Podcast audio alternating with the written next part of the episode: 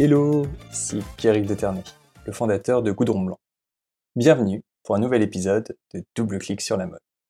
Cela fait près de 10 ans que j'ai lancé Goudron Blanc pour transformer la façon dont nous voyons les t-shirts en proposant de vrais bons t-shirts de qualité. Et c'est cette aventure qui m'a permis de découvrir un nouveau monde de la mode, loin des défilés, plus proche de notre quotidien. C'est un monde animé par des créateurs passionnés et redéfini par les nouvelles technologies, et notre souci grandissant pour une mode plus durable respectueuse des gens et de la planète. Dans chaque épisode de Double Clic sur la mode, je reçois un invité pour m'aider à parler de ce nouveau monde et répondre aux questions que vous vous posez sur la mode, les fringues, le style et le e-commerce. Aujourd'hui, je vous propose de parler de techwear urbain. Pour ça, j'ai invité Jean-Gilles Arpajou, fondateur et directeur de publication de Futile Magazine, le premier magazine français sur le techwear. Jean-Gilles est un véritable passionné du vêtement technique urbain. Il connaît l'histoire des marques du techwear sur le bout des doigts. J'ai beaucoup aimé échanger avec Jean-Gilles et j'ai appris des tonnes de choses. J'espère que ce sera la même chose pour vous. Allez, c'est parti. Bonjour Jean-Gilles, bienvenue dans Double Clic sur la mode. Bonjour, merci pour l'invitation. C'est vraiment un plaisir de t'avoir. Aujourd'hui, j'ai envie de parler avec toi du techwear urbain. Et pour commencer, est-ce que tu peux nous dire ce que c'est le techwear urbain? Ça veut dire quoi, techwear Déjà, le techwear, donc c'est le vêtement technique. Donc le vêtement technique, c'est du vêtement qui utilise des technologies ou des, des matériaux qui ne sont pas classiques. C'est-à-dire, euh, un t-shirt va avoir euh, un traitement polyhygiène, par exemple. Donc, ça peut être du coton, mais traité. Ça peut être euh, des chaussures qui auront un amorti. Par exemple, une Air Max 1 de chez pour moi, c'est du vêtement technique parce que ce n'est pas une chaussure classique. Il y a un amorti, il y a, il y a de la technologie. Et c'est exactement pareil pour le vêtement. Et donc, le déco urbain, donc ça peut être du vêtement technique qui a été créé pour un usage urbain, ou alors c'est du vêtement technique qui est détourné de son usage original pour être utilisé dans le milieu urbain. Donc c'est en fait un vêtement très fonctionnel, très pratique, qui répond à des problèmes qu'on rencontre et qui les résout grâce à des matières ou grâce à des fonctionnalités spécifiques. Pas obligatoirement de la fonctionnalité, mais euh, ça peut être une, une propriété. D'accord. Par exemple, le t-shirt peut être très respirant. Un pantalon peut être stretch. C'est pas vraiment, moi j'appelle pas ça vraiment de la fonctionnalité. Le matériau qui amène quelque chose en plus. La fonctionnalité, c'est plutôt la technologie pour moi. D'accord. Comme je disais, les, les, chaussures, il y a un amorti, c'est il y a la fonctionnalité, euh, voilà. Mais c'est un ménage entre des propriétés particulières et de la fonctionnalité. Voilà, c'est ça. Et donc, ça va répondre à, à, des challenges quand on est en ville? De, par exemple, euh, réfléchir, on va au bureau, on va passer par le métro, on va marcher, il risque de pleuvoir. Et en fait, tous ces vêtements permettent de se sentir à l'aise malgré tous les challenges du quotidien qu'on peut avoir euh, quand Alors, Plus ou moins à l'aise parce que il faut aussi bien choisir son vêtement. Euh, il fait 25 degrés, il pleut, tu prends une Gore-Tex classique, tu seras sec de la, de la pluie extérieure, mais tu risques de suer parce que c'est pas obligatoirement le truc le plus respirant. Il faut, les technologies sont hyper intéressantes, mais elles ont un domaine d'application bien précis de manière générale. C'est pas ultra polyvalent. Donc euh, parfois ça marche, parfois ça marche pas. Donc le meilleur moyen de savoir c'est de tester ou de lire des tests. Mais euh, ça peut aider, oui. Alors il y a des selon la météo, selon la température, selon le degré d'hydrométrie, selon l'environnement de manière générale, le vêtement va t'aider ou à contrario, ça va être pire que si tu n'avais pas pris un vêtement technique. D'accord. Et donc c'est le cas en ville, mais je réfléchis par exemple dans tous les environnements de manière générale. Ouais, c'est ça. Donc c'est le cas quand on part en rando. Euh, si on part en rando euh, en montagne l'hiver ou si on y va euh, l'été où on fait une rando dans le Sahara, on va pas mettre le même équipement et si on met l'équipement de l'un pour l'autre, on risque de galérer plus qu'autre chose. Voilà, c'est exactement pareil pour la ville. La ville est un environnement proprement parler comme un autre. Et encore, je pense que la ville est un environnement qui est encore plus difficile à appréhender parce qu'on peut passer de très peu de temps dans différents environnements. à l'extérieur, tu rentres dans un bus, tu sors, tu rentres dans un magasin, tu sors, tu prends le métro, tu arrives au bureau, donc tu peux passer par différents environnements de manière très très rapide. Et ce qui marche bien, par exemple en outdoor, ne va pas obligatoirement bien marcher en urbain, parce que euh, c'est pas les mêmes conditions. Et surtout le vêtement, le vêtement technique urbain, on est, alors même si ça existe depuis déjà pas mal d'années, on est pour moi cassé prémisse parce qu'il y a tellement d'environnements urbains différents à appréhender, parce qu'on va pas porter la même chose à Hong Kong, à Marseille, à New York ou à Stockholm.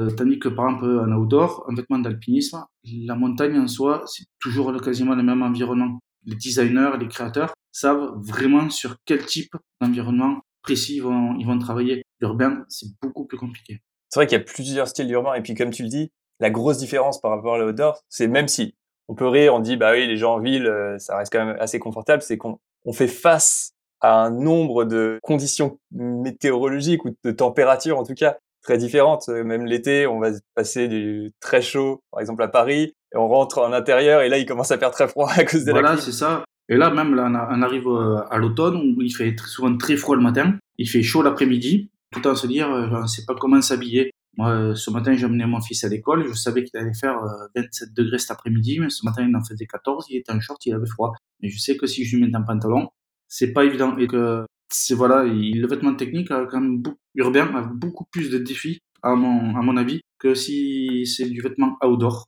classique, entre guillemets. Donc en fait, il nous aide à être plus polyvalent euh, ouais. pour ces changements. voilà, et donc souvent, on n'utilise pas les mêmes technologies, les mêmes, les mêmes textiles en urbain qu'en outdoor. Il y a une base commune, mais euh, il y a des trucs qui, sont, qui marchent mieux en urbain. Avant de rentrer dans toutes les spécificités du techwear urbain, j'aimerais juste que tu te présentes euh, un peu plus, Jean-Gilles. Je t'ai découvert au travers du magazine que tu as créé qui s'appelle le Futile Magazine, qui m'avait été recommandé par Mathias de l'anecdote de monsieur et de son live stream sans couture. Donc, est-ce que tu peux nous en dire un peu plus sur ce que tu fais avec Futile Magazine, qui est un magazine excellent, une mine d'informations sur le techwear urbain? Qu'est-ce que c'est? Comment t'en es venu à lancer Futile Magazine? Alors, je m'appelle Jean-Gilles, j'ai 44 ans. Je viens d'aménager Nice depuis quelques semaines. Alors, j'ai créé Futile Magazine il y a maintenant deux ans. J'avais quitté mon ancien travail et c'était la période où il y avait le deuxième confinement. Trouver du travail pendant le confinement, c'est quand même pas la, panacée. Donc, quand on est rentré en confinement, on ne connaissait pas la fin du confinement. Donc, moi, il était hors de question que je fasse du gras en regardant Netflix toute la journée. Et donc, je me suis dit, ben, tu vas être productif, tu vas faire quelque chose de productif quelque chose qui te plaît. Et donc j'avais pour, projet depuis, enfin pour rêve plutôt, depuis très longtemps de créer un magazine, un magazine que j'avais, que j'aurais envie de lire, où dedans je trouverais vraiment les qui me plaisent, qui m'intéressent, et notamment du vêtement technique. Donc le premier numéro, été un peu, un peu le, comment s'appelle, euh, le tâtonnement. Voilà, je parlais de gastronomie, de, de spiritueux, je parlais d'art, je parlais de vêtements techniques. Puis euh, au fur et à mesure, euh, le deuxième et le troisième numéro, je me suis vraiment concentré sur le vêtement technique. A un petit peu d'art aussi. Et donc je fais le magazine entièrement tout seul. Donc c'est un magazine qui est digital et gratuit, qui se télécharge directement sur son site, donc futile-magazine.com. Et je l'ai créé aussi pour m'aider à trouver du travail en complément de mon CV, parce que j'envisageais de travailler dans le vêtement technique. Et c'est pas du tout mon univers. Moi à la base je suis chef de cuisine. Et donc, je me suis dit, à travers le magazine, tu vas montrer ton, tes connaissances, ton savoir-faire et ton savoir-être. Parce que je fais tout tout seul. La seule chose que je ne fais pas, c'est la relecture. C'est, le, plaisir de mon épouse de faire ça parce que j'ai plus assez de recul au bout d'un certain moment. C'est vrai que c'est difficile. voilà, ouais. Donc, euh, donc voilà. Donc, je fais beaucoup d'interviews. Alors, moi, je suis un fan du vêtement technique au sens général, autant de l'outdoor que de l'urbain. Et donc, euh, parce que je trouve que c'est, tout est intéressant et donc je réalise énormément d'interviews. Je fais également du test produit, alors du test produit en milieu urbain pour le coup. Donc autant du vêtement technique urbain que outdoor. Euh, ça peut être des chaussures de trail, je les teste euh, en ville, ainsi de suite. Alors là, il va falloir que je trouve un nouveau circuit, mais sur euh, les précédents numéros, j'avais un circuit qui était qui était le même pour tous les produits. Donc tout était expliqué dans le magazine comme ça j'essaie d'être le plus juste possible, le plus euh, objectif possible. Et donc euh, et donc je me suis aperçu en fait j'étais le seul au monde à faire ce, type de test en urbain. J'étais un peu surpris, hormis les sacs à dos, ça il y a, d'autres trucs, mais sur le vêtement technique, euh, sur les sneakers outdoor, j'étais le seul à, les tester en urbain. Et donc je vous invite à lire le magazine, qui j'espère pourrait vous plaire. Je vous invite également à le faire. C'est vraiment un superbe travail je lis régulièrement la, presse de la mode et c'est vrai que j'ai souvent un peu de mal avec, on va dire, la profondeur des articles qui sont écrits. Je trouve que tu as une très belle plume, tu arrives à poser très très bonnes questions quand tu fais des interviews et j'ai pris énormément de plaisir à lire les trois ouvrages et j'espère euh, que tu vas nous en sortir un quatrième très très rapidement. C'est euh, très rapidement, je sais pas parce que ben, comme je viens d'arriver à Nice, j'ai un aménagement, un déménagement à faire mais c'est en cours et euh, il sera beaucoup moins gros, entre guillemets. Il y aura moins de pages que sur le, troisième numéro qui en fait quand même 400, qui est quasiment un double numéro. Je voulais marquer un, coup bien fort. il y avait quand même 19 interviews. Donc il y aura un petit peu moins de pages sur les prochains, mais je continue le, le magazine à mon rythme parce que c'est un magazine plaisir pour moi. Puis je suis aussi, euh, je suis, contraint aussi par les marques à suivre un peu leur euh, leur tempo. Et en ce moment, euh, c'est un peu compliqué pour la majorité des marques euh, entre la logistique et l'approvisionnement. Ils ont beaucoup de mal et ils ont moins de temps à consacrer aux médias. Je voulais souligner une des choses que tu as dites, qui était le fait que tu as lancé ce magazine pour ton plaisir, mais également pour améliorer ton CV. Euh, et je trouve que ça, c'est vraiment une bonne idée. C'est quelque chose, je coach souvent des, personnes qui veulent transitionner, changer de boulot, euh, rentrer dans le monde de l'innovation, le monde de la mode. Au-delà du CV et d'avoir un bon portfolio, créer quelque chose qui ajoute de la valeur, qui montre son expertise et qui aide en fait aussi les gens dans le métier, qui soit pour les, divertir, soit pour euh, leur donner des informations qui leur sont utiles. C'est ultra important et c'est assez génial comme euh, façon de, de faire ça. Et tu m'as dit récemment que tu avais trouvé un boulot grâce à ça. Ouais. C'est vraiment cool. Euh, alors, à l'étranger, ça marche très très bien. J'ai eu plein de propositions à l'étranger. Ça, c'est pas, pas vraiment un, un, problème. En fait, en France, on est sur une, une dynamique de diplôme et, de, et non de compétences. J'ai eu des propositions au, au Canada, au Japon. Alors, ça fait pas partie du projet de vie euh, familial de partir à l'étranger à l'heure actuelle. Mais euh, à l'étranger, ça marche très bien parce que il, il voit au-delà du diplôme. Et par contre, en France, c'est beaucoup plus compliqué. On est sur un pays de diplôme et non de compétences. Et c'est pas évident. Et c'est pareil, moi, je suis arrivé avec le magazine de nulle part. Alors, j'avais mon savoir et, et, tout, et toutes mes connaissances, mais j'y suis allé au culot. Mais vraiment. Et quand j'ai commencé à démarcher en France, j'avais pas de retour ou des retours négatifs. Et c'est une fois que j'ai réussi à contacter, alors, le premier à avoir vraiment répondu, c'était Tom Bruce du studio FYI, qui est pour moi l'un des plus grands designers outdoor au monde. Mais vraiment, c'est lui qui a créé toute la ligne euh, Snow Sports chez euh, Arterix quand il bossait chez eux. C'est quelqu'un qui a plus de 30 ans de métier, qui a, dû faire deux, trois interviews seulement. Quand j'ai contacté, il était intéressé, mais sans plus. Donc, euh, il est régulièrement contacté, il refuse toutes les interviews. Et donc, il essaie de challenger la, le journaliste pour savoir si oui ou non il connaît un peu. Et donc, moi, j'ai passé j'ai réussi ces tests et euh, quand je lui ai envoyé les questions, je fais des, des, interviews qui sont quand même très techniques, très pointues, qui vont assez loin dans, dans certains domaines et je brasse assez large parce que je veux autant parler du design que des matériaux, que du futur de la marque, que des stratégies de fois de communication. Je suis assez large, des co-responsabilités également. À l'étranger, ce type d'interview, ça marche vachement bien. Ils sont hyper intéressés, les, euh, les comment s'appelle, les, euh, les designers, les marques. En France, c'est un peu plus compliqué parce que souvent c'est, il y a une grande marque de chaussures euh, française entre guillemets euh, qui a refusé mon, mon, interview, qui pensait que je faisais de la, de la, comment s'appelle, du, de l'intelligence stratégique et, et, technologique. Donc, il pensait que je, je les espionnais. Ah, c'est intéressant comme, comme réaction. C'est un peu dommage, en effet. Je voulais comprendre comment est-ce que tu fais pour contacter ces marques, pour pouvoir avoir des interviews? Est-ce que c'est des interviews qui sont sponsorisées?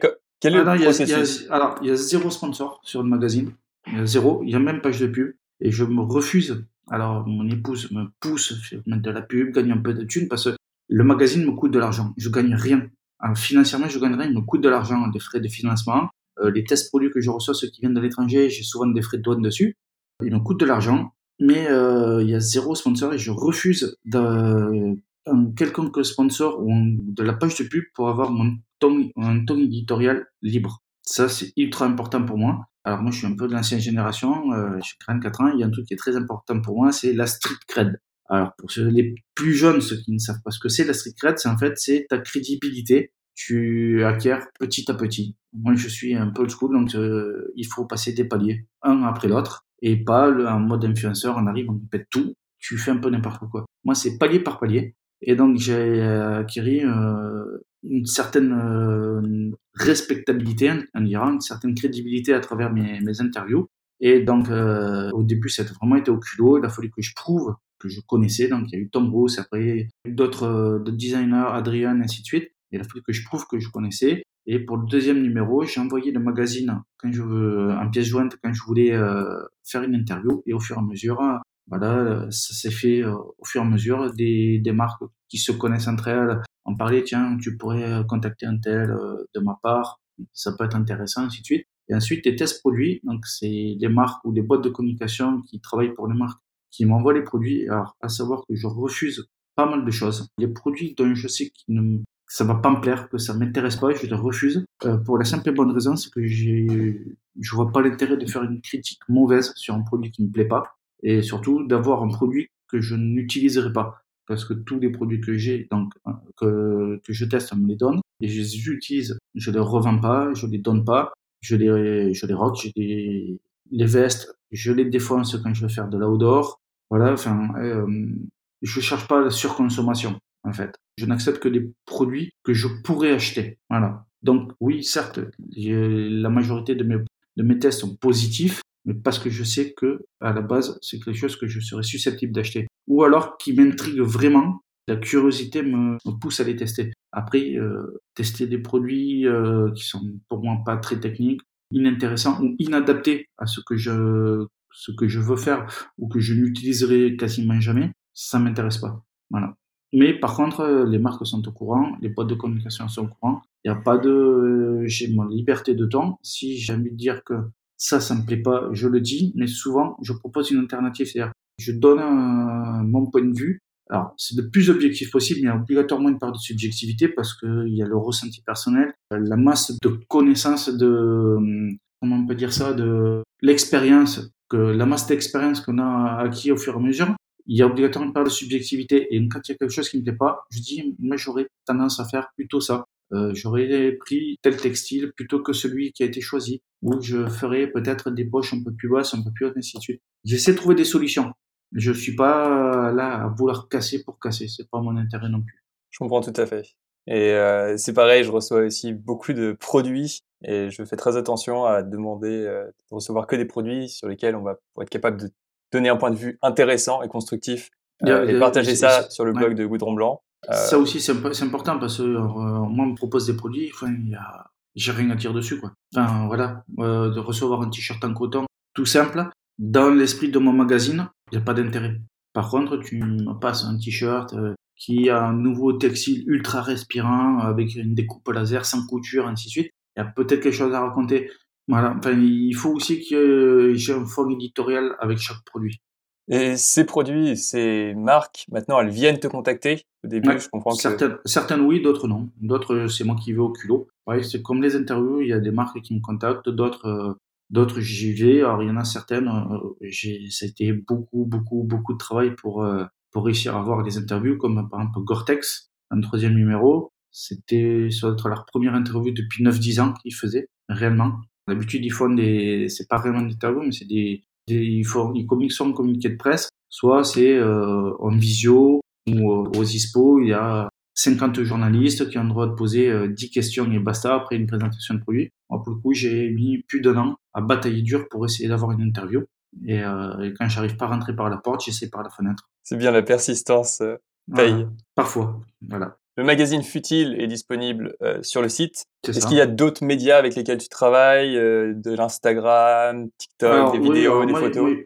oui. alors il y a un compte, un compte, Instagram qui est lié au, au site. Alors ça, c'est juste de, de l'actu, en gros. Euh, c'est quand je traîne sur Insta, euh, je vois quelque chose qui me plaît, des nouveaux produits, c'est je reposte, le comme ça s'appelle, c'est du repost de, de post Instagram. Et moi, je suis pas créateur de contenu. C'est pas mon, mon cœur de, de travail avec le magazine. On me l'a déjà proposé, mais ça m'intéresse pas parce que c'est un métier à part. La communication est un métier à part. Pas obligatoirement très très fort là-dedans. Moi, je suis plutôt dans le travail de fond. Donc, moi, c'est plutôt vraiment le journalisme et tout ça. Ensuite, euh, ouais, là, je vais intégrer euh, normalement euh, le team Tech Hunter. Alors, je sais pas si tu, ça te parle, Tech Hunter. Tech Hunter est un média international basé à l'origine en Russie. En gros, le concurrent numéro un de mon magazine. Voilà, ils sont, eux, ils sont spécialisés sur le, le techwear, techwear plutôt urbain, mais ils font un peu d'outdoor. En fait, ils ont un magazine qui est la vitrine de leur, de leur média. Le magazine et, le, et leur site, c'est la vitrine de leur média. Et en fait, c'est une boîte de communication vraiment spécialisée dans, le vêtement technique et le, au sens général du terme. Je vais bosser avec eux. Euh, c'est un média ultra sérieux. Pour preuve, le, le créateur du, du média et a déjà été euh, juré aux East Powers de Munich. Euh, ça a bossé avec du Nike euh, sur, la, sur les, les collections acronymes avec Olson Hughes. Euh, ça bosse avec du Puma, ça bosse avec très petites marques hyper pointues comme du Norda. Ça bosse avec des grosses boîtes aussi comme Timberland euh, sur les produits, de nouveaux produits. Ça va bosser avec du Snow Peak. Voilà, enfin c'est un, un, truc très très très pointu et euh, je bossais, j'intègre leur team et ça, je suis content. Génial. Toutes mes ouais. félicitations aujourd'hui. Ouais. Pour euh, revenir au cœur de notre sujet, ouais. qui est le, le techwear urbain, quelle est en fait l'origine de ce courant? Comment est-ce qu'on en est arrivé à avoir du techwear urbain? Alors, de l'origine, vraiment, alors il y a, y a deux trucs. Le premier, c'était euh, les, les personnes qui pratiquaient l'outdoor qui, qui ont porté leurs vêtements en ville.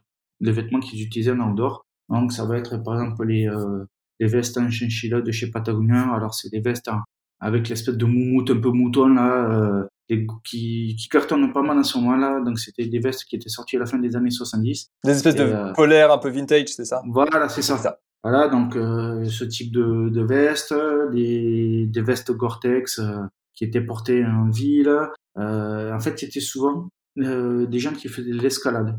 Voilà, vraiment, il y avait une communauté aux États-Unis qui est vraiment basée autour de l'escalade et qui, en fait, c'était un, sport de hippie aux États-Unis dans les années 50, 60, 70, jusqu'aux années 80. Mais vraiment, c'était, euh, ça vivait au pied des falaises, et, euh, dans des camps de, de tentes, dans des camping-cars. Et en fait, ils n'avaient pas tant de vêtements que ça, donc ils ont porté au quotidien leurs vêtements techniques. Et le deuxième vague, mais vraiment, est arrivé avec les premières marques qui ont réellement créé le vêtement technique urbain. Alors la toute première, c'est Acronym de Rolson Hughes. Quand elle a été créée en 2001-2002, c'est un peu passé sous radar. Il y avait très parce que c'était le, il y avait quasiment pas déjà de, de médias en ligne vraiment spécialisés euh, vêtements et surtout euh, c'était dans une dans un esprit très strict donc il y avait quasiment pas de médias. Moi j'ai connu ça quand c'est sorti sur Beyantit, c'était le premier média, le premier blog street entre guillemets au monde qui était basé en Allemagne. Et en fait ils bossaient ensemble.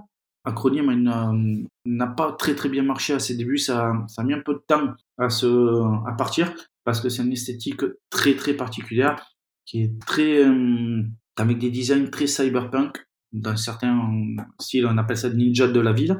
Donc ça c'est ça c'est vraiment la toute première marque. Après il y a eu vers 2004-2005 la première vague des des marques qui faisaient du du commuting. Le commuting c'est euh, c'est le vélo en ville en fait. Sauf que nous le vélo en ville c'est quelque chose de normal. Aux États-Unis c'est pas normal. Donc c'est du sport alors. Voilà. C'est des, des, personnes habituées à rouler à, en voiture, donc faire du vélo. En ville, c'est du sport pour eux. Alors, il leur fallait des pantalons stretch, il leur fallait des t-shirts en laine de mérinos, il leur fallait des vestes, des vestes un peu étanches. Et, il y a toute la bagagerie qui, qui a éclaté. Ça a commencé euh, à la fin des années 90, la bagagerie pour les, les cyclistes urbains. Il y a plein de marques qui ont commencé à créer, euh, à créer des bagageries. Donc, il y a des, des marques comme Mission Workshop, euh, Chrome Industry, une marque comme ça qui faisait euh, de la bagagerie et du vêtement technique. Et après, vers 2009, il y a euh, une marque qui, qui est arrivée, qui, qui s'est un peu imposée aussi. C'est euh, Arterix Vayance. Donc Arterix, c'est une marque outdoor qui a été créée euh, dans les années 90, au début des années 90, et en 2009, ils ont créé une ligne résolument urbaine, ultra minimaliste dans les, dans les designs. Il y avait un peu d'inspiration de, du, comme des garçons des années 80, ultra qualitative, définition de dingue. Euh, moi, j'appelle ça le Apple du vêtement technique. C'est des, en retour une veste, c'est hallucinant, définition. Et alors, c'est ultra cher. On est sur des vestes à 1300, 1400 euros, des vestes isolées. Mais euh, c'est magnifique et ça lançait un peu ce courant du vêtement technique urbain, un peu plus classique. Pas sportif, pas euh, dans l'esprit cyberpunk, mais un truc facile à porter et hyper facile à, intégrer dans une tenue. Et voilà, c'est parti de là. Et après, euh, petit à petit, ça se développe. Alors c'est pas, c'est pas un truc de fou à l'heure actuelle, mais ça se développe. Et après, il y a des marques comme Uniqlo qui, depuis quelques années, proposent des, euh, des trenches, des, des parkas un peu techniques. Euh. Et ensuite, il y a tout le courant japonais qui, depuis la fin des années 90 aussi, euh, mais à la base, c'était vraiment très très très niche. Des, alors, des marques de streetwear comme comme Buzzing Ape ou W-Taps, ou Neighborhood qui proposaient des, de temps en temps une veste Gore-Tex. Et il y a des marques qui sont résolument tournées vraiment là-dedans, comme Nanamica, qui font que des, beaucoup de trenches euh, en Gore-Tex, des parkas en Gore-Tex, hyper sobres, hyper classiques, avec des coloris de dingue. Ça a eu beaucoup de mal à marcher en Europe parce que hum, le yen était cher, les, prix d'importation étaient chers, c'était des marques qui n'étaient pas très connues, qui faisaient aucune communication en Europe et même aux États-Unis. Voilà. Depuis 4-5 ans, il y a un renouveau, enfin un espèce d'élan sur le vêtement technique urbain. Et je trouve ça vraiment bien parce que pour moi, c'est le vêtement du futur avec les changements climatiques à venir. Il va falloir euh, s'habituer à ce qu'on ait beaucoup plus de pluie, à ce qu'il y ait des, on l'a vu cet été, des, des, périodes de canicule de plus en plus longues. Les vêtements classiques que nous avons, et à bout de moment, euh, elles présentent leurs limites. Il va falloir trouver d'autres manières de s'habiller. Quand tu, tu, parles donc du coup de toutes ces différentes origines, ouais. euh, il y a beaucoup les États-Unis, le Canada, il y a l'Asie avec le Japon notamment. Ouais. Est-ce qu'en Europe, on est aussi fort en takeaway urbain ou est-ce qu'on a vraiment des influences de l'Asie et de l'Amérique du Nord et nous, on, on, suit un peu, mais on n'est pas vraiment pionnier bah, Le pionnier pionnier, vraiment urbain urbain, donc c'est acronyme, c'est allemand. D'accord. Voilà. Alors, Eros Newell est un Canadien, il est né au Canada, mais il vient en Allemagne depuis la fin des années 90. Et donc, c'est vraiment une marque allemande. Euh, c'est ça a éclaté, alors, parce qu'il est entre villes, entre Munich, entre Berlin, mais ça a éclaté quand il était à Berlin. Et en fait, Berlin, à la fin des années 90, début des années 2000, alors, j'ai fait des interviews euh, de, de ces personnes. Berlin a une énorme influence sur moi, mais euh, sur toute une génération, enfin ma génération, qui était, euh, qui cherchait euh, à voir d'autres choses. Donc, il y a la, ça a été très influent au niveau musical avec euh, c'était de la techno et la house minimale. C'était très influent au niveau fringues parce que peu de portes d'entrée de marques japonaises en Europe. Il y avait Slam Jam au Japon, euh, au Japon, Slam Jam en Italie, qui importait pas mal de marques. Ils ont eu du mal à faire du shop en ligne, c'était assez compliqué. Il y avait un petit peu Colette à Paris. Il y avait quelques shops euh, qui fait de l'importation à Londres et il y avait Berlin, il y avait euh, avait euh, qui était vraiment un média hyper important et, et avait son son site en ligne qui et qui a ensuite donné euh, le magasin qu'on connaît maintenant qui s'appelle The Firmament. Il y a eu aussi associé à tout ça, il y avait la marque Backjock qui avait débuté en 97. En fait, c'était toute une communauté qui bossait tous ensemble euh, Backjack a créé les sacs, euh, fabriqué les sacs pour euh, pour acronyme. Berlin avait un peu ce côté euh, Harajuku des années 90 où tout le monde se connaissait, tout le monde bossait ensemble, tout le monde s'entraidait. Et donc, du vêtement technique pur et dur en Europe, on est les premiers. On a longtemps été les premiers parce que beaucoup de marques sont originaires d'Europe, mais en outdoor. D'accord. La, France, la France, euh, par exemple, est un des premiers euh, pays consommateurs au monde de vêtements techniques outdoor. En tout cas, en vente, on est un des premiers. Il suffit d'aller à Chamonix ou Annecy, euh, il y a que ça partout. Mais en Europe, on a une vision très sportive du vêtement technique. On a du mal à passer au cap euh, urbain. C'est assez compliqué. Il suffit euh, que quelqu'un mette une veste un peu Gore-Tex. Il y a toujours un, un, pote à lui qui va dire tu vas faire la randonnée. Voilà, on n'a pas ce, côté street que pouvaient avoir les États-Unis et New York les années 90 wu Clan portait euh, des grosses doudounes North Face. Nas, il portait euh, des grosses parkas euh, Alien Sun. Quand NTM a voulu faire pareil, les gens avaient tendance à se foutre de, leur gueule. Aujourd'hui, le, vêtement a un peu évolué. Quand on regarde en termes d'inspiration de design, mm-hmm. d'inspiration d'identité visuelle, c'est très très sobre le takewear urbain. C'est beaucoup de noir, de blanc, les couleurs ne sont que peu présentes. Alors, ça dépend des marques, en fait. D'accord. Ça, ça, dépend des marques. Comme je dis, il y a l'acronyme, oui, il a une gamme colorimétrique très, très réduite, mais par contre, les designs sont ouf. D'ailleurs, des vêtements qui sont très durs à intégrer dans une tenue classique. Il faut déjà avoir une bonne garde-robe assez massive pour pouvoir, euh, pour que ça s'accorde bien. Pour moi, acronyme, c'est un peu comme Visvim. Visvim, c'est de la sape de ouf tu mets ça avec un, un jean moyen, on voit de suite que tu un jean moyen. Voilà, c'est un peu pareil. Après, non, il y a, y a, des marques qui vont faire des trucs un peu foufou. Alors, beaucoup au Japon, on prend du, euh, on prend du Endvenders, du X-Queen qui va encore bien plus loin dans le délire.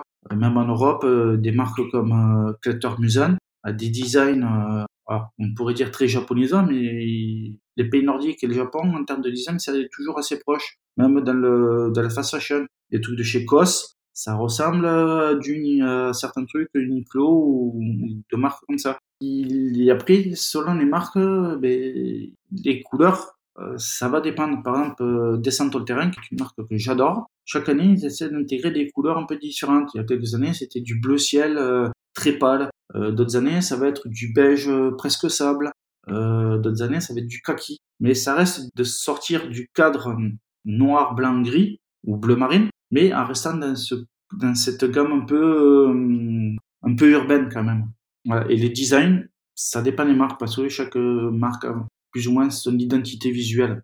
Il y a quelque chose qui m'a marqué aussi quand on lit les, les interviews que tu as faites dans le magazine, c'est que tu mentionnes en fait beaucoup de collaborations. Tu as parlé de la collaboration en Allemagne, mais en fait, j'ai l'impression que c'est une communauté assez proche les uns des autres et qu'il y a beaucoup de designers d'une marque qui vont travailler avec une autre marque, il y a beaucoup de collaborations entre les marques, les gens passent d'une marque à une autre. Alors, les designers, ouais, ça, ça passe souvent d'une marque à une autre parce que alors moi, de ce que les gens m'ont dit, c'est qu'en fait, euh, pour pouvoir évoluer euh, au niveau de leur métier, ils sont obligés régulièrement de passer d'une marque à une autre euh, pour acquérir de nouvelles compétences. En fait, le truc est tout simple, c'est que chaque marque a des partenaires. Donc, les partenaires, ça va être des, des gens qui font du textile, des usines qui fabriquent, et par exemple, une marque va voir euh, Polartec, euh, Toré, et je sais pas, et, et Primaloft ils voudraient bosser chez, avec du Gore-Tex, mais il va falloir qu'ils partent dans une, travailler dans une autre marque pour travailler avec Gore-Tex parce que tout le monde n'a pas accès à Gore-Tex, et ainsi de suite. Et donc, des marques qui ont énormément de, de partenariats, il y en a au final très très peu. Euh, des marques qui vont avoir du Toré, du Gore-Tex, du Polartrek et du, euh, du Primaloft, au final, euh, ça tient dans les, dans les domaines. D'ailleurs, 10 marques, euh, peut-être tout pété dans le monde, qui ont accès à tout ça, l'air de rien. On a l'impression que c'est que tout le monde l'a, mais au final non. Et après, dès qu'on rentre, on a des technologies vraiment beaucoup plus pointues, du bois, des choses comme ça. Tout le, champ des possibles se réduit selon les aspirations des uns et des autres en termes de designer. Et oui, ils passent souvent euh, d'une marque à une autre. Et euh, les meilleurs designers se font débaucher euh, avec des bons salaires. C'est comme un peu le marché, un peu le marché des comment ça s'appelle des des bons des bons designers. Donc comme dans d'autres métiers. Voilà, les, les, personnes compétentes se font débaucher. Et ensuite, au niveau des collaborations, alors moi je parle souvent des collaborations euh, avec les marques parce que je parle souvent de ça avec les marques outdoor parce que des marques outdoor en fait proposent assez peu de, de s'appelle de de produits lifestyle ou urbain. Alors des fois ils ont quand même lifestyle. En fait c'est juste un produit outdoor sur lequel ils ont changé la couleur, mais c'est pas obligatoirement très adapté au milieu urbain. En fait, c'est pour l'après-sport, en gros. Ou alors, ils vont pourraient poser des, des gammes voyage. Donc, ça va être plutôt un pantalon de jogging, euh, un sweat, euh, un polar trek, euh, voilà. Mais le milieu urbain, en fait, comme c'est la plupart de ces designers-là, la plupart des gens qui travaillent dans les marques d'or, c'est des pratiquants. Et c'est des, en gros, c'est des montagnards. Donc, le milieu urbain, c'est pas trop leur environnement au quotidien. Et ils ont pas certains réflexes qu'ont des urbains ils ont pas, euh, ils se mettent pas trop à leur place. C'est des trucs tout simples. Il y a certaines marques qui vont proposer des vestes urbaines, dans leur gamme urbaine, avec deux poches Napoléon et pas de poche repose-main, qui se baladent. Alors pour ceux qui savent pas ce que c'est les poches Napoléon, c'est des poches poitrine. Donc qui se baladent avec les mains dans une poche poitrine quoi. on se balade comme ça, euh, on a l'air un peu con si on se balade. Voilà, ils mettent ça en urbain. Moi je leur dis mais, euh, ouais mais c'est pour poser des affaires. Ouais mais quand t'es en ville, quand t'as froid, tu les mets où tes mains? Dans ton pantalon, ta veste elle arrive à mi-cuisse. Bref, c'est des petits trucs. Et donc, une des solutions euh, pour que les marques arrivent à vraiment faire un produit urbain, ben, c'est de travailler des marques urbaines, entre guillemets. Donc, ça peut être des marques street, ça peut être avec euh, des marques euh, classiques, de vêtements classiques, voilà, et ça peut être avec vraiment un truc, moi, ce que je verrais bien, c'est des marques qui travaillent, par exemple, avec des designers industriels, urbains, ou des architectes, voilà, enfin, des trucs vraiment, des collaborations vraiment très transversales, avec une vraie réflexion sur les vêtements, où euh, justement la personne challenge la marque. Parce que si c'est pour faire une collaboration en mettant deux logos sur la poitrine, moi généralement je trouve pas ça très intéressant. Le produit ne change pas en soi. Voilà, Supreme fait ça très bien. pas ça très intéressant. Par contre, je trouve intéressant quand euh, les marques se fassent challenger par euh, une autre marque, elles se challengent mutuellement et que ça pousse le produit un peu plus en avant, que y des nouveaux axes de réflexion, de nouvelles façons de voir et de concevoir le produit. Et euh, ça les fasse avancer. Ça, je trouve ça intéressant. Et des collaborations dans ce sens-là, c'est hyper intéressant. Ouais, donc on peut vraiment distinguer les collaborations très marketing et les collaborations à valeur ajoutée.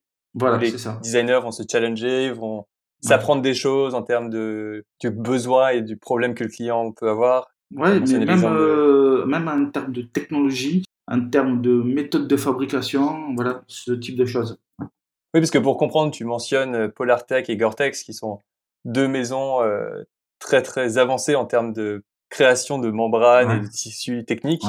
Un designer qui a l'habitude de travailler avec une de ces maisons n'aura pas nécessairement l'habitude de travailler avec l'autre et ça apporte des contraintes différentes en termes de. Oui, oui surtout travailler avec Gore-Tex qui, qui a réduit son champ euh, de, de collaboration, de marques avec qui elle collabore et qui ont énorme et qui y a énormément de contraintes.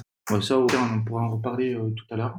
Je voulais aussi euh, m'intéresser un peu plus en spécificité à certains des vêtements qu'on a mentionnés. Alors, mm-hmm. pour en fait mieux comprendre quels sont les éléments, de, les propriétés spécifiques, les éléments de fonctionnalité qu'on doit regarder, notamment. Alors, et puis ça peut être toi, par exemple, en apportant ton regard personnel. Si tu regardes un manteau et tu veux choisir un manteau, quels sont les éléments que tu vas regarder plus spécifiquement, ce que tu vas faire attention, là tu vas dire tiens ça c'est intéressant. Alors moi déjà le premier truc c'est quelle va être l'utilisation du manteau. Alors d'une veste, d'un manteau, quelle est l'utilisation? Est-ce que je vais le porter en ville, en outdoor ou en ville et en outdoor? Est-ce que euh, je vais les porter en hiver ou est-ce que je vais les porter à la mi-saison? Parce que c'est pas les mêmes, on va pas prendre les mêmes produits selon son besoin. Mais de la même manière que un manteau classique, hein, on va pas prendre euh, un manteau en, laine euh, pour le porter au, printemps quand il fait 20 degrés. La première, c'est déjà évaluer mes besoins. Ça définir les besoins. Ça, c'est la première chose. La deuxième chose, c'est là où je vis. Moi, personnellement, là, je vis dans le sud-est. Il pleut pas très souvent. Mais par contre, quand il pleut, c'est à torrent. Voilà. On est les rois de l'inondation. Euh, donc, euh, est-ce que j'ai besoin d'un manteau qui soit réellement étanche et jusqu'à quel point ou euh, juste euh, qu'il soit un peu déperlant parce que si euh, c'est pour porter la veste de la maison à la voiture, de la voiture au travail, j'ai peut-être pas besoin d'un Gore-Tex. Est-ce que tu peux expliquer rapidement la différence entre déperlant, étanche, imperméable Parce que c'est quelque chose que les marques utilisent et parfois oui. on comprend pas vraiment ce que ça veut dire. Alors, en anglais, on va partir sur le terme anglais, c'est waterproof, razorproof. Waterproof, c'est étanche. C'est-à-dire que textile, alors ça peut être un textile, une membrane laminée, alors, c'est trois trucs différents. Un textile, c'est un tissu. Une euh, membrane, c'est c'est une espèce de tissu qu'on va coller ou non sur notre textile et qui va faire l'étanchéité. Et un laminé, en fait, c'est un produit où il y a déjà une membrane et un ou deux ou trois textiles qui vont accentuer l'imperméabilité de la membrane. Donc, waterproof, c'est étanche et on mesure l'étanchéité par rapport à une colonne d'eau. Donc, euh, ça, on va rentrer un peu dans le technique. Alors en fait, on prend le, on va prendre par exemple Gore-Tex. Gore-Tex, on va expliquer parce qu'on en parle, en parle beaucoup. Gore-Tex c'est une marque qui appartient à la marque Gore. Gore qui est une grosse marque où il y a euh, Gorewear, Gore Professionnel, c'est une espèce de consortium. Et Gore-Tex c'est une partie de, euh, de leurs activités qui fabrique des membranes et des laminés. Les membranes et laminés, ils vont être utilisés dans du vêtement, dans des accessoires, dans des chaussures, tant pour des activités sportives outdoor urbaine ou professionnelle, parce qu'ils vont faire des trucs pour les pompiers, pour les, euh, les forces de l'ordre, pour les militaires, pour le médical. Voilà. Et, ce sont des, des, produits qui sont étanches ou weatherproof ou waterproof, généralement. Mais après, sur du médical comme ça, ils vont beaucoup plus loin. On va rester sur le truc basique. Une membrane Gore-Tex est étanche en général à 28K. Donc, 28K, c'est une colonne d'eau de 28 mm. C'est-à-dire que c'est une colonne d'eau, 28 000 mm, on met de l'eau, un tube, on met la, membrane dessous, on met un tube qui fait 28 000, on met de l'eau, arrive à 28, c'est étanche, l'eau ne passe pas jusqu'à 28 000 mm, à 29 000 ça traverse. Donc ça, c'est l'étanchéité, ça se mesure euh, en colonne d'eau. Donc il y en a certaines qui c'est 5K, 10K, 20K, 28K, 35K des fois. Et après, il y a le côté respirabilité. La respirabilité, alors voilà, on rentre dans un, un micmac sans fin parce que il y a trois types de façons de calculer la respirabilité. Gore-Tex a son, sa technologie propre, qui est le RET. Plus ce chiffre est petit, plus c'est respirant. Ensuite, il y a une méthode en mètre cube par heure, qui est utilisée quasiment par tout le monde. Et après, il y a des marques qui ont leur propre méthode, un peu comme euh, Gore-Tex. Sauf qu'il y a rien qui est compatible entre chaque, parce que certaines, c'est au repos, d'autres, c'est en, en activité, euh, d'autres, c'est juste la membrane, mais pas le laminé. Donc, la respirabilité, c'est un, peu le bordel. Donc de manière générale, chez Gore-Tex, plus ce chiffre est petit, plus c'est respirant. De, un mètre cube par heure, plus ce chiffre est grand, plus c'est respirant. C'est les deux grandes méthodes. Voilà. Alors, l'étanchéité euh, waterproof, donc c'est un colonne d'eau. Weatherproof, c'est pas étanche enfin ça peut être étanche, mais pas beaucoup. En fait, il va y avoir un traitement déperlant, qui on appelle ça le DRW, qui est déjà qui est aussi utilisé sur le waterproof, qui va faire glisser l'eau sur le vêtement. Mais au bout d'un certain moment, quand le DRW ne fonctionne plus, quand il est gorgé ou qu'il faut le refaire, ça va repénétrer comme un vêtement classique. Donc c'est un peu étanche, mais pas beaucoup. C'est-à-dire une petite pluie très légère bretonne on est à Brest, on passe euh, de la voiture au travail, ça passe. On est à Hong Kong en pleine saison des pluies, ça passe pas. Voilà. Et ça, c'est possible, le déperlant, de le remettre soi-même C'est ce oh, genre de spray qu'on a et qu'on trouve pour les chaussures, par exemple Ouais, c'est ça. Du, ouais, y a, y ça existe. Alors, il y a, y a diverses marques, Niquox et compagnie. C'est assez compliqué, c'est assez laborieux à faire parce que euh, généralement, il faut passer. Alors, selon les marques, il faut passer une première couche, laisser sécher 24 heures, repasser une deuxième couche, laisser sécher, des fois une troisième couche. C'est un peu laborieux, ça pue, on va être franc. Il faut pas faire ça dans une salle de bain qui a pas de fenêtre. Mais oui, oui, ça marche très très bien. Sinon, voilà. Vaut mieux faire ça à l'extérieur. Je conseille. Pour en revenir au, manteau, alors sachant un scénario où je cherche en fait un manteau de mi-saison, plutôt pour une, euh, on va dire un environnement parisien, donc euh, ville. Ok. Qu'est-ce que tu aurais à recommander? Quelles sont les choses auxquelles il faut que je fasse attention? Euh, Alors, j'aurais tendance à prendre mi-saison peut-être un manteau euh, qui serait isolé légèrement. Alors, l'isolation, la doudoune. Une doudoune, c'est un manteau isolé. Donc, alors, soit il y a l'isolation classique qui est en, duvet, un duvet en plume, et l'isolation synthétique où c'est des fibres parfois recyclées qui font, qui s'entremêlent et qui capture l'air dans des. Alors, il y a différentes méthodes, voire même il y a de l'aérogel maintenant. Donc, c'est l'air qui est capturé dans des capsules de gel et qui capture l'air et qui font une barrière contre le froid. Et barrière contre le froid, barrière contre la chaleur, la chaleur corporelle et le froid extérieur. Ça fait une espèce de barrière. Donc, la doudoune classique, on connaît.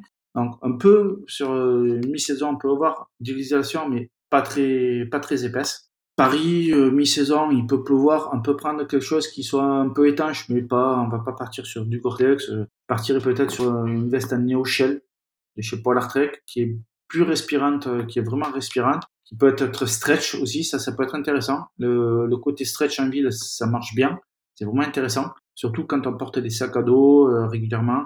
quand on prend les, les transports en commun, c'est, je trouve ça hyper pratique. Et avoir des poches en ville, il faut avoir des poches quand même, je trouve. C'est vrai, c'est pratique. Ouais. Donc, moi, je partirais sur quelque chose comme ça. Donc, après, des marques qui proposent ce type de trucs, il y en a plein, pour le coup. Euh, en veste, on n'est pas trop mal. Là, le vêtement que je trouve qui est un peu en carence en urbain, ça reste le pantalon.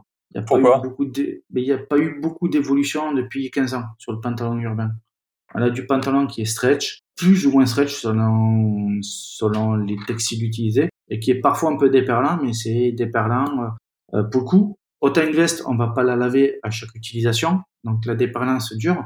Mais un pantalon, tu utilises, euh, enfin, moi, un, chinon, au maximum, je le porte deux jours. Après, je le lave. Et là, plus tu laves, plus la déperlance part. Il faut refaire une déperlance sur un pantalon, c'est enfin, contraignant. Donc, euh, il n'y a pas eu vraiment d'évolution de ce côté-là. On a du pantalon stretch qui est sympa, mais la déperlance, euh, au bout de trois lavages, elle disparaît. Racheter les bombes de déperlance, ça coûte cher.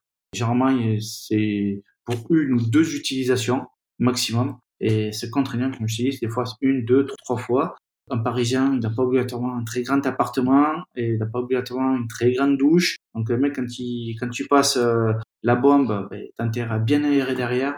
Donc euh, c'est assez contraignant. Il n'y a pas eu vraiment de grande évolution sur le pantalon. Il y a quelques marques qui ont de niche qui proposent des trucs sympas, mais on est dans des prix astronomiques. C'est vrai quand on, on, est sur du, on est sur du 300, parfois 400 euros. Ah oui, c'est vrai. Quand je pense au pantalon, je vois un peu une, une fourchette entre le pantalon chino, un tout petit peu stretch avec euh, 3-4% d'élastane, et de l'autre côté, le pantalon de rando, euh, vraiment un peu robuste, euh, avec un look. euh, Voilà, oui. on a en- vraiment l'impression de partir en rando. euh, en Ouais, ville. voilà. En gros, c'est ça. Après, il y a quelques marques euh, comme Volleyback qui vont proposer euh, avec des technologies euh, assez ouf et vraiment, vraiment cool, vraiment intéressantes. Le problème, c'est que ces technologies, à l'heure actuelle, elles sont chères parce que très peu utilisées. Alors, si par exemple une marque comme Uniqlo se mettait à utiliser par exemple du graphène avec la masse de produits qu'ils font, et un produit, un pantalon, un graphène qui a des chaleurs, enfin qui a des propriétés un peu euh, un peu étanches et surtout euh, très euh, thermorégulantes. Euh, Le pantalon qui coûte 400 euros, ben, Uniqlo, il pourrait le sortir à 200 euros avec la masse de produits qu'ils font. Et là, ça devrait, là, on serait sur quelque chose de vraiment intéressant au niveau prix. Alors même si 200 euros, ça reste cher, mais il y a une vraie plus-value sur le pantalon. Il y a des vraies propriétés qui sont intéressantes. Il y a quelque chose à faire en fait. Les petits, pour moi, l'avenir, les petites marques proposent des choses et les grandes marques, les gros groupes, les démocratisent. Pour moi, il y a ça. Après, la différence, c'est que souvent les grands groupes font des trucs moins qualitatifs, mais l'accès est plus facile et euh, permet à des gens qui ont moins de moyens que d'aller sur des petites marques de niche où c'est bien plus qualitatif plus, et plus cher. Comme pour le jean, Momotaro fait des trucs de fou, mais ça coûte 300 euros le jean. Uniqlo fait des jeans euh, pas trop dégueulasses à 80 euros. Voilà. Ouais, il y, a, il y a la fourchette entre les deux. Le vêtement technique, il n'y a pas trop trop ça à l'heure actuelle. Je disais dans une des interviews que au-delà du fait que la grande marque va pouvoir baisser les prix, en fait, le fait qu'une grande marque s'attaque à une matière spécifique fait Mhm. baisser le prix de manière systémique. Et donc, Ouais, même les plus petites marques vont pouvoir avoir plus facilement accès à ces matières à un Alors, prix plus, abordable. Facilement accès, plus facilement accès, pas obligatoirement, parce que si la grande marque prend énormément de quantité, après, euh, le but, c'est pas non plus la surconsommation de, de matières premières comme dans la fast fashion. Ça, c'est sûr. Voilà. Pas obligatoirement accès. Après, ce qu'il y a, c'est que les grandes marques aussi savent négocier mieux les prix que les petites marques. C'est euh, le jeu de l'offre et de la demande. C'est surtout, moi, ce que je vois, c'est la démocratisation. C'est donner accès à des gens, à des produits, même si c'est pas le plus qualitatif en soi. Et pourtant, je suis ultra pointillé sur la qualité d'un produit. Mais que les gens se rendent compte qu'en fait, euh, il y a autre chose que la fast fashion, euh, qu'il y a autre chose que, euh, que du coton et que du 100% polyester. Voilà, qu'il y a d'autres, choses et que un peu, en fait, à l'heure actuelle, sur le vêtement classique, c'est nous qui nous habituons aux, aux vêtements entre guillemets. T'as un jean, il est brut, tu subis le jean pendant euh, six mois pour qu'il commence à prendre la forme de ton corps. Après, c'est le fun. Moi, je suis un grand fan de jean. Je kiffe avoir un jean brut, neuf. C'est pas du tout agréable les six premiers mois. Après, ça devient un pyjama, quoi. C'est euh, au bout de deux ans, euh, il a la forme de ton cul, il a la forme de tes cuisses, et c'est ça qui est cool. Mais on subit le vêtement, en de manière générale. Là, le vêtement technique, l'avantage qu'il y a, c'est que c'est le vêtement qui s'adapte à nous aussi. Et ça, c'est hyper intéressant. C'est une autre façon de, de concevoir le vêtement. Et le vêtement s'adapte à nos besoins. Il fait chaud, on prend un truc euh, respirant. Il pleut, on prend un vêtement étanche. Euh, il fait froid, on prend un vêtement isolé. Voilà, le vêtement s'adapte à nous. Et il y a encore plein de trucs à faire sur, euh, sur ça. Je pense notamment la thermorégulation. Il y a plein de trucs à faire sur la thermorégulation, sur la respirabilité des vêtements aussi. Et le dernier truc, sur la durabilité des vêtements. Je me demandais, on a parlé donc beaucoup de l'Allemagne, du Japon. Mhm. En France, quelles sont les grandes marques de techwear urbain? Il n'y en a pas vraiment. Il y en a pas Pour vraiment. être franc, non, il n'y en a pas vraiment de grandes marques. Il y a quelques marques de niche qui font un peu de vêtements techniques. Il y a Seagal, euh, il y a le Café du Cycliste, il y a Bonne Gueule, qui pour le coup fait des, de temps en temps, apporte des, des coups de touche de technicité dans des vêtements euh, vraiment sympas. Après, il y a par exemple Millet qui de temps en temps sort des vêtements, euh, euh, qui font des collaborations. Ils ont fait par exemple des collaborations avec White Mountaineering, une marque japonaise de vêtements techniques urbains. Voilà, mais il n'y a pas de, je vais être franc, il n'y a pas de grande marque. euh. Donc, quand on est en France et qu'on veut aller acheter des vêtements de techwear urbain, quels sont Ouais. tes conseils? Où est-ce qu'on peut trouver? Il y a des boutiques, il y a des sites internet qui permettent d'acheter a- facilement depuis la France? Alors, si t'as- moi, personnellement, en boutique, il y a quelques boutiques en France qui vont proposer un peu de, de techwear urbain. Ça va être du, enfin, ou du techwear qui, que l'on peut, outdoor, que l'on peut porter en urbain, comme du Patagonia, du North Face, des choses comme ça. Ça se trouve très fascinant. Et ça, même chez Footlocker, on en trouve. Après, il y a quelques concept stores, quelques shops pointus qui vont proposer certaines marques, comme du descente au terrain, comme du euh, Arterix Veillance, des marques comme ça, mais assez peu de modèles, parce qu'on est vraiment sur des trucs très niches, très chers. Ou alors, c'est, ça peut être, euh, par exemple, North, je sais pas si tu connais la marque North Project. Voilà, ben North Project euh, a des collections capsules de vêtements techniques. Alors, euh, ils avaient des collaborations avec ils faisaient été comme hiver quelques vestes avec du Gore-Tex, ainsi de suite. Là, ils viennent de créer la collection AC, s'appelle Artis, Arctisk. Donc, c'est une collection capsule vraiment de vêtements autant à porter en ville qu'en qu'en outdoor. Voilà. Et ensuite, il y a quelques marques outdoor qui font des trucs intéressants en, en lifestyle et qui marchent bien, comme Norona, par exemple, ou Arterix. Ils ont des gammes lifestyle qui sont vraiment intéressantes, qui sont assez abouties. Donc tout ça, on peut retrouver euh, sur les sites internet des marques. Ouais, ah, ouais, après, je conseille, ouais. Alors, regardez bien le sizing, parce qu'on est quand même sur des produits qui sont chers. Donc, connaissez bien euh, vos tailles, vos mensurations, et tous, les, ces, tous ces sites en général proposent euh, le sizing. donc, ça se trouve, ah, on ne galère pas très, très difficilement de manière générale. Quel a été l'un de tes derniers coups de cœur? On a parlé beaucoup de, des grandes, grandes marques de ah, techwear, mais est-ce que tu as un petit coup de cœur récemment que tu as eu sur euh, un Alors, récemment, euh, là, sur les nouvelles collections, j'ai pas encore trop regardé parce que j'étais un déménageur.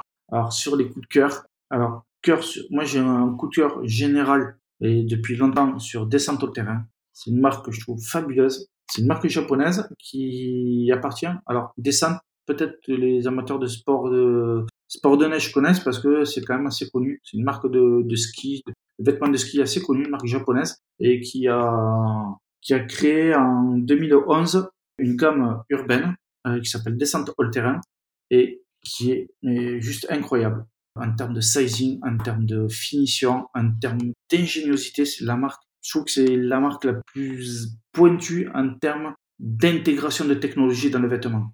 Voilà. En fait, ils, en sont même presque à faire du hacking vestimentaire.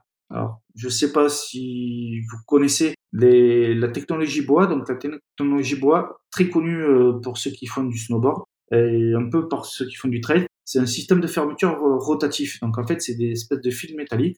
On tourne et ça va fermer. Alors sur des boots de snow, c'est très connu. Ça ferme les boots de snow, chaussures d'alpinisme aussi, certaines marques là, chaussures de trail. En fait, c'est hyper pratique quand tu as des gants. Euh, t'as pas besoin d'enlever les gants, faire tes lacets, tu tournes, tu appuies, sur, tu appuies et c'est fermé. Et ils détournent ce truc-là pour en faire des sacs à dos, sur, euh, pour ajuster les sacs à dos. Donc, ils en avaient mis sur des bretelles. Ils en mettent sur des pantalons pour euh, ajuster le, le, pantalon à sa taille parfaite. Voilà, enfin, ils font du détournement de, de technologie qui est hyper intéressant. Le sizing est dingue. Il faut savoir que le, les patrons qu'ils font ne sont pas de tissu, mais sont en papier. Donc, on est sur un ajustement de taré. Donc, c'est du, du papier de riz ils font des patrons en papier de riz. Si, quand tu bouges, ça, se déchire, ils recommencent. Donc, c'est dingue en termes, euh, enfin, c'est une marque dingue. Alors, moi, je suis fan aussi de la marque Klettermusen, une marque suédoise. Alors, c'est une vieille marque qui avait commencé par les sacs à dos dans les années 70, qui a un bel ADN euh, d'escalade, euh, comme je dis, c'est un peu des hippies. En fait, Klettermusen, c'est un peu le Patagonien européen. Et ils ont des designs qui sont très atypiques. Ils ont des démarches complètement à contre-courant de ce qui se fait. Ils sont ultra à la pointe sur les euh, sur l'éco-responsabilité. Ils utilisent des, des, tissus, des textiles que personne d'autre utilise. moi, j'ai une veste qui est en coton capla. Donc, quand je l'ai eu, le mec, euh, le boss, un des boss de Capteur Museum me disait, moi, j'utilise cette veste pour aller au snow.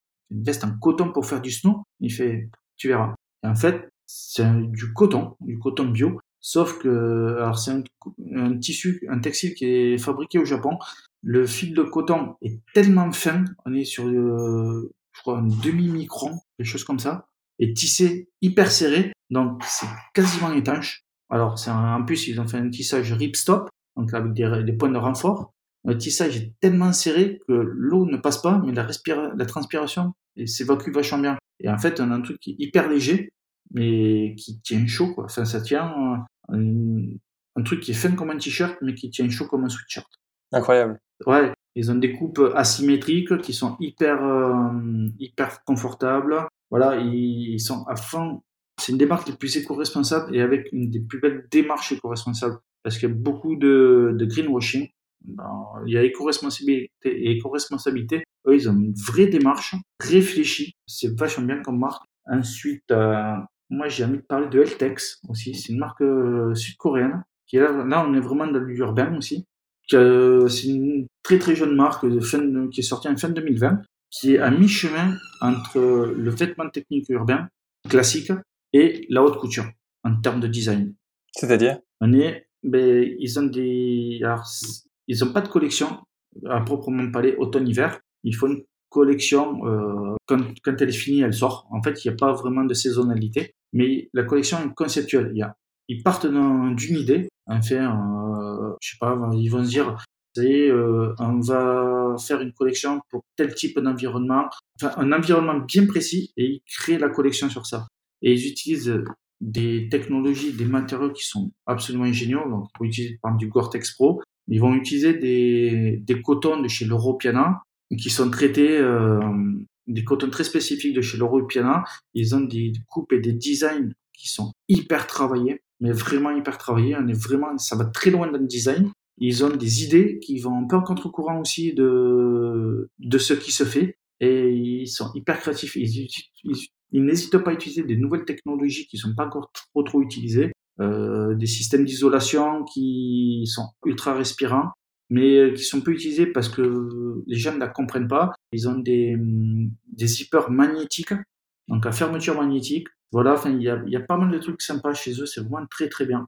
Un vêtement, voilà, ça c'est vraiment bien. Après, en chaussures, il y a plein de, de marques euh, que je trouve intéressantes en ce moment. Il va falloir suivre, je pense, On Running. Pour ceux qui connaissent la course à pied, voilà, ça va être, pour moi, je pense que ça va être le futur Salomon en termes euh, de hype parce que le, le, designer qui a fait de Salomon une marque hype a été débauché par Unrunning. Voilà, donc euh, je pense que ça va être une marque à suivre. Oka One One aussi, je suis hyper fan. Alors, on aime ou on n'aime pas. Des grosses semelles, c'est pas esthétique, on aime ou on n'aime pas. Mais quand on a essayé, c'est des chaussons. C'est euh, voilà, c'est trop bien.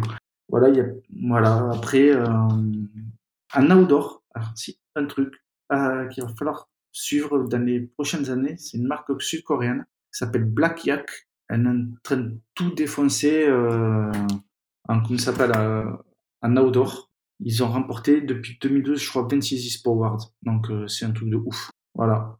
Des coups de cœur, vraiment des coups de cœur. Après, j'adore, je suis hyper curieux. Il y a plein de marques que je pourrais parler, mais euh, ça pourrait faire l'objet d'un autre podcast parce que je pourrais en parler des heures. Avec grand plaisir. Et bien sûr, pour les auditeurs, on va s'assurer de mettre tous les liens parce qu'on a une très très belle liste de marques euh, à regarder de près euh, dans les notes du podcast. Donc vous vous connectez sur le site et vous trouverez euh, tous les liens vers toutes les marques que Jean-Gilles a mentionnées qui valent vraiment le détour pour leur technicité et leur design. Est-ce qu'il y a une dernière chose, Jean-Gilles, que tu voulais nous dire avant qu'on termine notre épisode?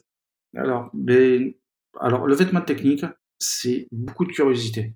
En fait, de vêtements en général, quand on commence à s'intéresser, il faut avoir beaucoup de curiosité parce que par rapport aux vêtements traditionnels, où je prends, je prends l'exemple du monde du denim, en 3-4 mois, on a fait le tour à peu près des marques, les caractéristiques d'un jean, du denim, comment c'est fabriqué. Le vêtement technique, c'est un truc, c'est sans fin. Quand on commence à creuser, c'est comme quand on s'amuse sur Wikipédia, on va de lien en lien, et c'est un fil qu'on fait. Et vous... Allez chercher des infos. Les meilleurs endroits pour trouver des infos, c'est les sites des marques. Quand vous, vous entendez parler d'une marque, allez sur le site, lisez, parce que souvent, il y a beaucoup de marques ont des sites qui sont très très bien faits. Il y a des blogs, il y a quelques blogs, mais euh, pas obligatoirement toujours très intéressants, parce que beaucoup de blogs sont très euh, pseudo-sponsorisés. Donc euh, c'est pas, ils sont pas très objectifs. Puis le vêtement technique, c'est pas que le vêtement, c'est aussi tous les accessoires. Et euh, il y a notamment pour moi le sac à dos, par exemple. Je suis ultra fan de sac à dos. Ça fait partie du, de l'accessoirisation du vêtement technique pour moi aussi. Les sacs à dos, les sneakers aussi. Voilà. Enfin, c'est un, un, ensemble, c'est un univers. Et il y a aussi un univers qu'on appelle le DC, donc euh, Level Carry, qui est très américain, très canadien, où ce sont tous les petits objets qu'on porte au quotidien Alors les Américains, les Canadiens sont très fans de couteaux. En France, c'est pas très très pas très autorisé.